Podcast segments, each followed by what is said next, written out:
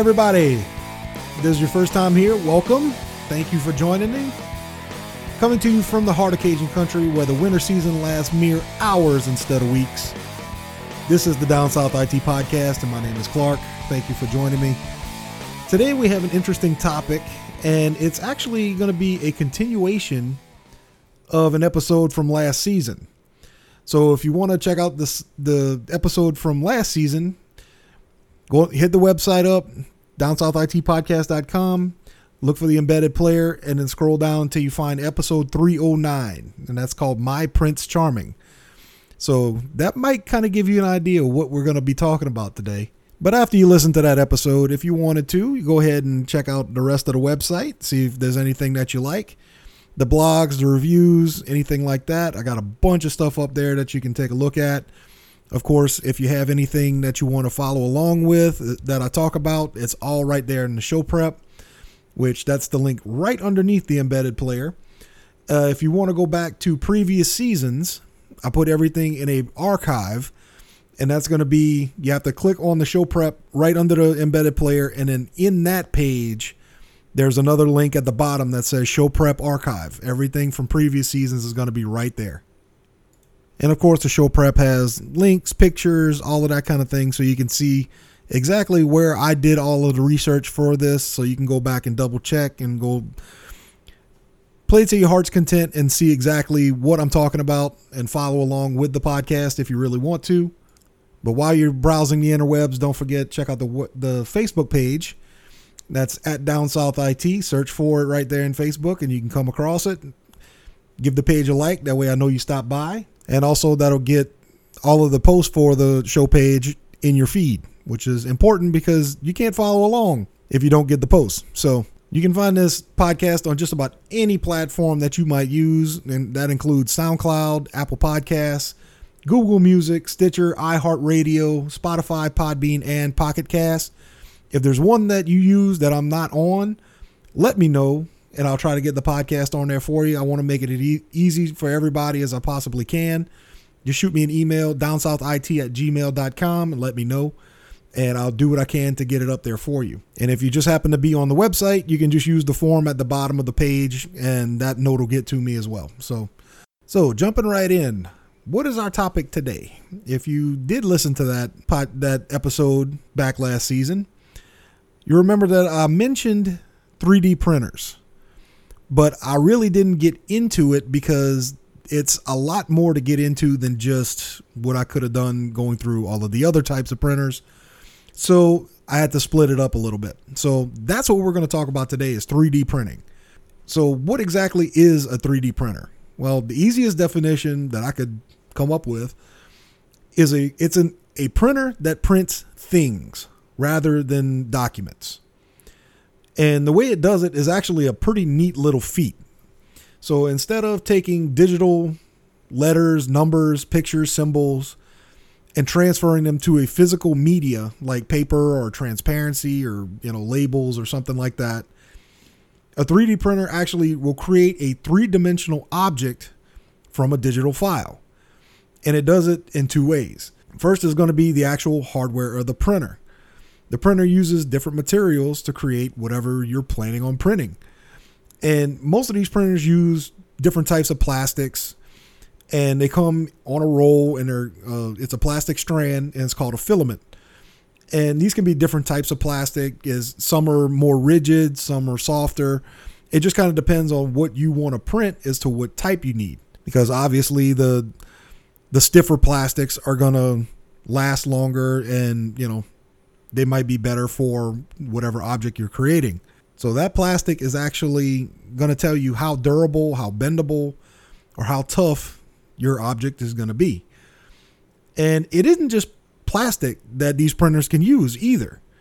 Some can actually use metals, and there are even some printers that use human tissue to actually print skin, tissue, and different things like that, which is nuts. It's nuts. But it's going on. And I'll talk a little bit more about it later on. So, the material that you use to print actually makes a big difference as to what you can make. But how the printers actually work is something all to all different. The printers have a flat table called a platen, and the print will actually be built on that platen. The plastic or the metal or whatever you happen to be printing with actually goes down into a print head, which is a heated print head, and that'll actually melt the metal or the plastic or whatever you're printing with, and it'll deposit that material onto the platen in a specific orientation, and that actually will be one layer of printing. Then it moves to the next layer up and goes up and it'll print everything again and move to the next one and the next one and it keeps going until you have an actual object rather than, you know, a piece of paper. Now, depending on the printer, either the whole print head will move in 3 dimensions or the actual platen will move in 3 dimensions. And it just depends on the design of the printer. Some of the lower cost ones, the the is just the head that'll move. Some of the more expensive ones, it'll use a combination of the two. Not only that the more expensive ones are bigger, but they'll you know they'll work in concert. So what it does is it'll move in three dimensions. The it'll move forward and back, which is one. It'll move left and right, which is two. It'll move up and down, which is your third dimension. So that's why it's able to print a full fledged object. Now, the really cool thing is that you can create just about anything that you want to dream up using this method. The only big drawback is that 3D printing is slow. And even to print a small object may take three hours or more to, to print it. But once it's done, it's basically a complete object. It's done.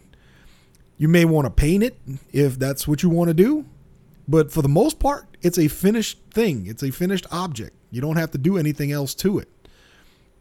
Now, the other major thing that you need besides the printer itself is going to be 3D software.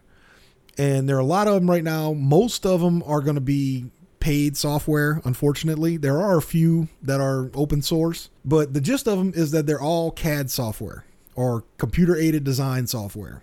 And most of them use 3D modeling. So that way you'd be able to take an object and build it in the computer in three dimensions.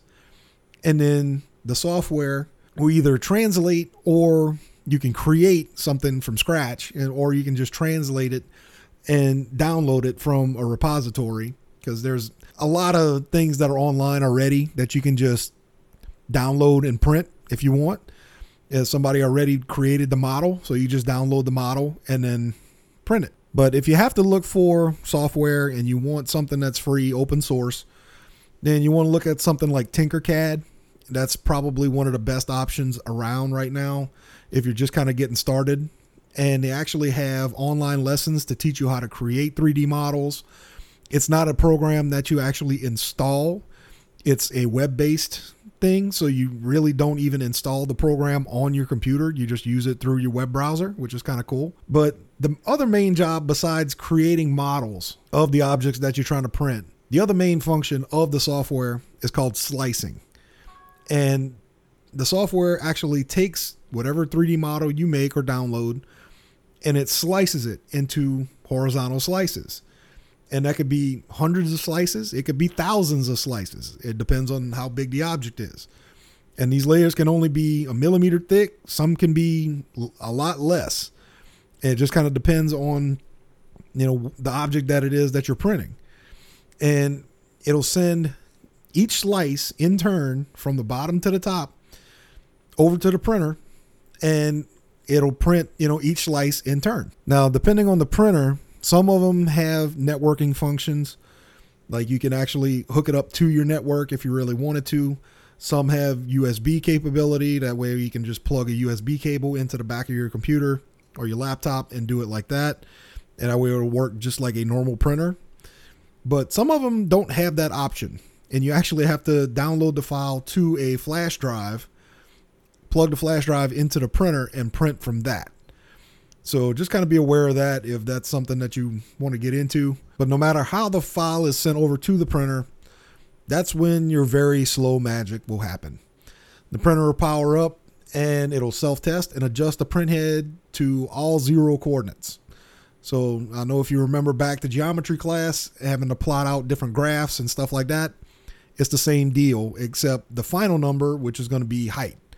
So the printer will take each slice in turn, melt the plastic or metal or whatever you're using to print, and it'll deposit that material on the platen according to what the slice tells it to do.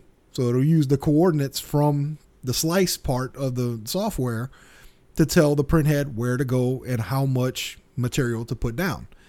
And then it'll take each slice in turn again until you create something. And you end up creating something out of nothing, which is pretty cool. Now, the biggest use for 3D printers right now has been in the industrial sector. And a lot of what they do is rapid prototyping. They'll design and use the 3D printers to create like one of parts that they can use to test to see if they something will work in a product or just to use to do another model of a product or something like that. But just an, as an example, say say a company is making a new coffee grinder and they're trying to work out a new model that's smaller and more powerful than the last one. But to save some money, they want to use the same motor that they already use in the previous one. So they can use 3D printers to try different gear combinations and different types, you know, different uh, thicknesses, different the ones that are more rigid, ones that are more soft, depending on you know how they want to try to get that desired performance out of the same motor. Now, they can do different combinations, different types of things, see what they do. And they can even use the printers to make different cases to put the whole thing together. They can model different buttons to find out which buttons are more comfortable or what placement of the buttons would be more comfortable in that scenario. But the the hours or the couple of days that they would spend doing something like that and printing off those parts is absolutely nothing. It's minuscule compared with the cost of having to make molds or, you know, have somebody make the thing by hand. So they can do all of that, have a design that's up and working like they want it to. And the best part is most of these already have the models created in the computer already. So you can send those models over to somebody that can make the molds and that will ramp up production that much faster. It's a win win for them. And to be honest, the other big use of 3D printers is making other 3D printers. There's a lot of them right now that all the plastic parts, the plastic components that are on most 3D printers, the gears, the a lot of the parts that hold the printhead together, some of the the some of the smaller parts, you know, different things like that, mounts, brackets, those types of things. All of those are made on other 3D printers. So they use 3D printers to build 3D printers, which is kind of crazy. But that's just a couple of scenarios that use 3D printing. There's a lot more industries that are turning to it, you know, lately. And one is going to be dentistry. Dentistry is starting to use it and use 3D printing to make custom partials for patients they use scans of the patient's own teeth, so there'll be a custom fit.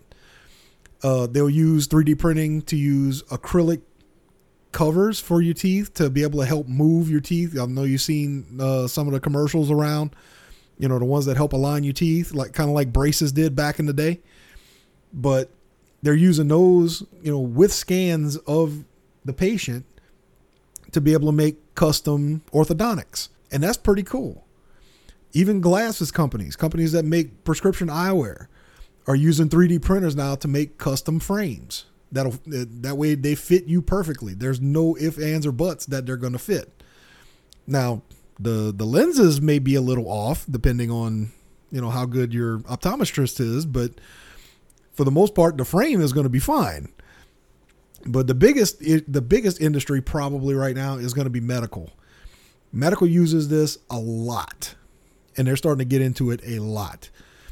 Uh, the medical field can do a lot with this technology. They're creating prosthetics for people that have lost limbs that'll perfectly fit them when they get replacements. They can make new joints out of different metals for like knee and hip replacements that are custom. So that way they know they're going to fit. There's no extra drilling or, you know, anything like that whenever they actually go do the surgery. Plastic surgeons can actually make underlying plastic or metal structures for patients that need reconstructive surgery. Uh, they even have like I said earlier, 3D printed artificial organs. They'll print, they'll 3D print a, they have 3D printed an actual heart out of plastic. And it just has all of the pumps and stuff within it. But it, in in essence, it's a 3D printed heart. But probably the newest revelation that they're using it for is going to be using your own someone's own tissue and in 3D print to be able to print body parts. And right now, it's mostly like cartilage type body parts, like the nose or the ears or something like that. And they can actually print the cartilage and then let skin grow around it. Given a few years, it's probably not going to surprise me at all that they're going to be doing actual organs. And I'd say it's probably going to be within the next 10 years. And they'll use a few good cells of your own to kickstart the process, and then they're going to grow and print you a new organ if yours happen to be failing. And that is just amazing to me. Even museums are starting to use 3D printing now to make copies of fossils that are going to be too delicate or anything like that to put on display. They can make scans and do 3D models of, you know, whatever fossil it happens to be and 3D print one that they will be able to put out on display. Or they may have something that's encased in, say it's encased in rock or something like that, that they, if they try to get it out, they're going to damage it. They can send that through an MRI, get a 3D scan using MRI, turn that into a 3D model, and then put it out on display. That way everybody can see it. There's a lot of different things that they can do just because of, like I said, the, the items that they do are so fragile or even in the case of if it's something famous, say the bust of Nefertiti or something like that. Say if somebody wanted, they, they've already done 3D scans of this thing, but say a museum wanted to get a copy of it. All they would have to do is request a, a copy of the scan, build a model, 3D print it. And as long as they put on there, it's only a replica, you know, that way everybody knows where the actual one is. I don't see a problem with that, but that way everybody would be able to see one that's exactly like the original. I think that would actually be kind of cool. Now, really and truly, that's only a few uses in industries out there that are using 3D printers right now. This technology is still really, really in its infancy. So there's no telling exactly where this is going to go once it actually takes off. I mean, there's so much that they're doing with it already not to mention what they have coming down the pipe. So it's going to be interesting to see exactly what happens with this once it actually gets into the mainstream and where it actually goes from here. So, just on the off chance that all this 3D printer talk kind of gave you the itch, I got a couple of them that you may want to check out. I do have the links and everything up on the show prep page whenever you get a second, go check that out and I got them from three different price ranges: uh, a starter, kind of a mid range, and the big bad boy.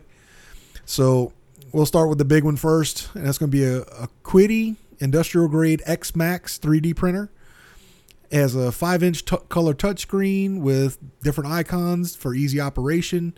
Has a build size of 300 millimeters by 250 by 300, so it's 11, almost almost a foot by 9.8 inches by almost a foot again. So the the plate on it is actually fairly big, so you can print bigger objects.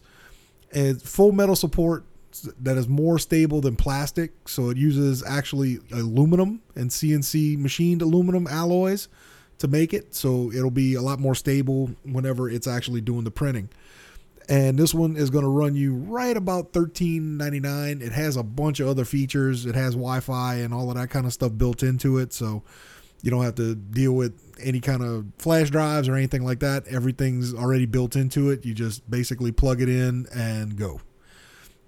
Next up we have kind of the mid-range version and that's going to be the creality creality i'm sorry ender 5 and that's going to be 349.99 and this one has a built-in power supply 350 watt power supply. So it'll be able to print for a long time without having any issues. The kit is actually somewhat assembled so you don't have to build too much of it. It comes with several parts already assembled so all you have to do is just put a few things together and get everything going. It has a resume print function, so just on the off chance that something happens and you lose power or you know something blinks or whatever, you're not going to lose what you're going to print. Whenever the power comes back, it'll start printing again just where it left off. And of course, it has a few different pulleys and stability features and stuff like that that'll let it print without being too noisy. And this one's actually going to be a 220 millimeter by 220 millimeter by 300 millimeter. So this is a little bit smaller than the, the other one, but not too bad. And just kind of getting into the entry level, should I say, is the Creality Ender 3. This one again has the built-in power supply, has the the power resume. So if something happens, you lose power, whatever, it'll stop printing while you lose power, but it'll start right back after you get it. Again, several assemble, assembled parts already, so you just need to assemble a few different things and then you can get it up and going. Has an upgraded extruder that'll reduce the plugging risk, so you, the plastic or whatever you're printing with doesn't get stuck in the hit, the print head and cause all kinds of pains in the butt. And this one's just a little bit smaller than the other one. It's 220 by 220 by 250 millimeters. So a little bit smaller than the mid-range one, but you know, still a decent size. So if you want, you can check those out. Again, I have the links and the pricing and everything like that on the show prep page. You can check it out and go see if that's anything that you kind of might be interested in. Now, whether you really got the itch to go ahead and start this kind of journey of 3D printing or not, I can tell you in all honesty, this is going to be something that we're going to be interacting with a lot more as time goes on as different industries get into this kind of thing, we're going to see it more and more often. So it might not be something that you technically have in your house and want to do all the time. It might be. I'm not, you know, it, I'm not judging. I I think it's actually pretty cool. I'm I've thought about getting a 3D printer for a long time. I just never have pulled the trigger yet. But it is something that we're going to be dealing with and handling in everyday life probably a lot more, you know, in the next few years, I would say. So it's going to be something that is going to be part of life. And I really don't think it's going to be going anywhere anytime soon because it's just, it's a lot more convenient.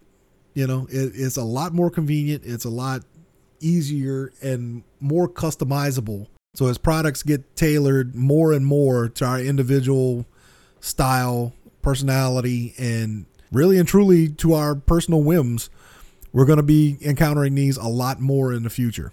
And I just want to take a second to thank you all again for listening. I really do appreciate all of you taking the time out and spending some time with me to talk some tech stuff. It's always a treat for me. And like I like to end every podcast, I always end it with a paraphrase from Elbert Hubbard Technology can replace the work of many people but it can never replace the work of one extraordinary person. So go out and be extraordinary today. Thank you all again for listening. I love you. You rock.